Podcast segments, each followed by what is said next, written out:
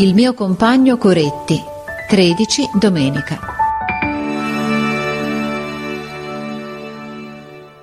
Mio padre mi perdonò, ma io rimasi un poco triste e allora mia madre mi mandò col figliuolo grande del portinaio a fare una passeggiata sul corso. A metà circa del corso, passando vicino a un carro fermo davanti a una bottega, mi sento chiamare per nome, mi volto. Era Coretti, il mio compagno di scuola, con la sua maglia color cioccolata e il suo berretto di pelo di gatto, tutto sudato e allegro, che aveva un gran carico di legna sulle spalle. Un uomo, ritto sul carro, gli porgeva una bracciata di legna per volta. Egli le pigliava e le portava nella bottega di suo padre, dove, in fretta e in furia, le accatastava. «Che fai, Coretti?» gli domandai. «Non vedi?» rispose, tendendo le braccia per pigliare il carico. «Ripasso la lezione!»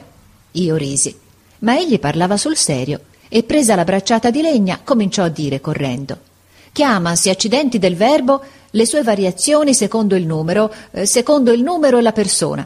E poi, buttando giù la legna e accatastandola, secondo il tempo a cui si riferisce l'azione. E tornando verso il carro a prendere un'altra bracciata, secondo il modo in cui l'azione è enunciata. Era la nostra lezione di grammatica per il giorno dopo. «Che vuoi?» mi disse. «Metto il tempo a profitto. Mio padre è andato via col garzone per una faccenda. Mia madre è malata. Tocca a me a scaricare. Intanto ripasso la grammatica. È una lezione difficile oggi. Non riesco a pestarmela nella testa. Mio padre ha detto che sarà qui alle 7 per darvi soldi», disse poi all'uomo del carro. Il carro partì. «Vieni un momento in bottega», mi disse Coretti. Entrai. Era uno stanzone pieno di cataste di legna e di fascine, con una stadera da una parte. «Oggi è giorno di sgobbo, te lo accerto io», ripigliò Coretti. «Debbo fare il lavoro a pezzi e a bocconi. Stavo scrivendo le proposizioni, è venuta gente a comprare. Mi sono rimesso a scrivere, eccoti il carro. Questa mattina ho già fatto 2 corse al mercato delle legna in Piazza Venezia. Non mi sento più le gambe e ho le mani gonfie. Starei fresco se avessi il lavoro di disegno».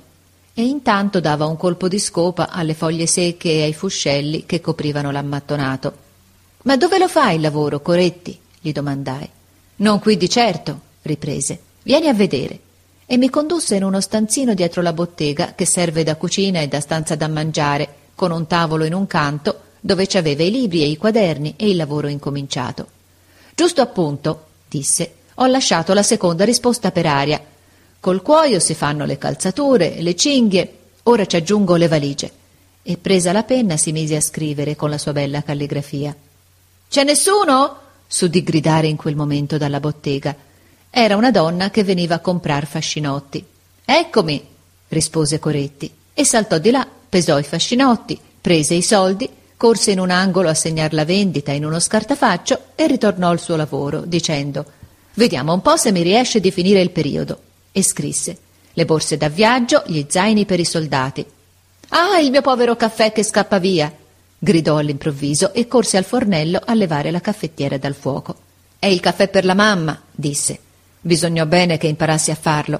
Aspetta un po' che glielo portiamo. Così ti vedrà, le farà piacere. Son 7 giorni che è a letto. Accidenti del verbo! Mi scotto sempre le dita con questa caffettiera. Che cosa ho da aggiungere dopo gli zaini per i soldati? Ci vuole qualche altra cosa e non la trovo. Vieni dalla mamma». Aperse un uscio, entrammo in un'altra camera piccola. C'era la mamma di Coretti in un letto grande, con un fazzoletto bianco intorno al capo. «Ecco il caffè, mamma», disse Coretti porgendo la tazza. «Questo è un mio compagno di scuola». «Ah, bravo il signorino», mi disse la donna. «Viene a far visita ai malati, non è vero?» Intanto Coretti accomodava i guanciali dietro alle spalle di sua madre, raggiustava le coperte del letto, riattizzava il fuoco, cacciava il gatto dal cassettone. «Vi occorre altro, mamma?» domandò poi, ripigliando la tazza. «Li avete presi 2 cucchiaini di sciroppo?» «Quando non ce ne sarà più darò una scappata dallo speziale. Le legna sono scaricate. Alle 4 metterò la carne al fuoco, come avete detto, e quando passerà la donna del burro le darò quegli 8 soldi. Tutto andrà bene, non vi date pensiero». «Grazie, figliuolo», rispose la donna. «Povero figliuolo, va. Egli pensa a tutto». Volle che pigliassi un pezzo di zucchero e poi Coretti mi mostrò un quadretto, il ritratto in fotografia di suo padre, vestito da soldato, con la medaglia al valore che guadagnò nel 66 nel quadrato del Principe Umberto. Lo stesso viso del figliuolo, con quegli occhi vivi e quel sorriso così allegro. Tornammo nella cucina. «Ho trovato la cosa!» disse Coretti e aggiunse sul quaderno. «Si fanno anche i finimenti dei cavalli.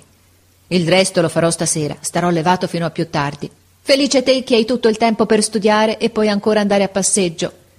E sempre gaio e lesto, rientrato in bottega, cominciò a mettere dei pezzi di legno sul cavalletto e a segarli per mezzo, e diceva: «Questa è ginnastica, altro che la spinta delle braccia avanti.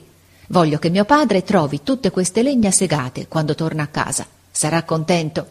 Il male è che dopo aver segato faccio dei T e degli L che paiono serpenti, come dice il maestro. Che c'ho da fare? Gli dirò che ho dovuto menar le braccia. Quello che importa è che la mamma guarisca presto, questo sì. Oggi sta meglio, grazie al cielo. La grammatica la studierò domattina al canto del gallo. Oh, ecco la carretta coi ceppi, al lavoro». Una carretta carica di ceppi si fermò davanti alla bottega. Coretti corse fuori a parlar con l'uomo, poi tornò. «Ora non posso più tenerti compagnia», mi disse. «Arrivederci domani. Hai fatto bene a venirmi a trovare. Buona passeggiata. Felice te».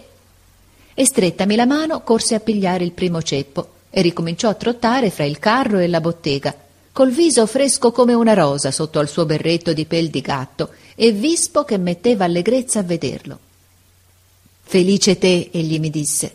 «Ah no, Coretti, no, sei tu il più felice, tu perché studi e lavori di più, perché sei più utile a tuo padre e a tua madre, perché sei più buono, 100 volte più buono e più bravo di me, caro compagno mio».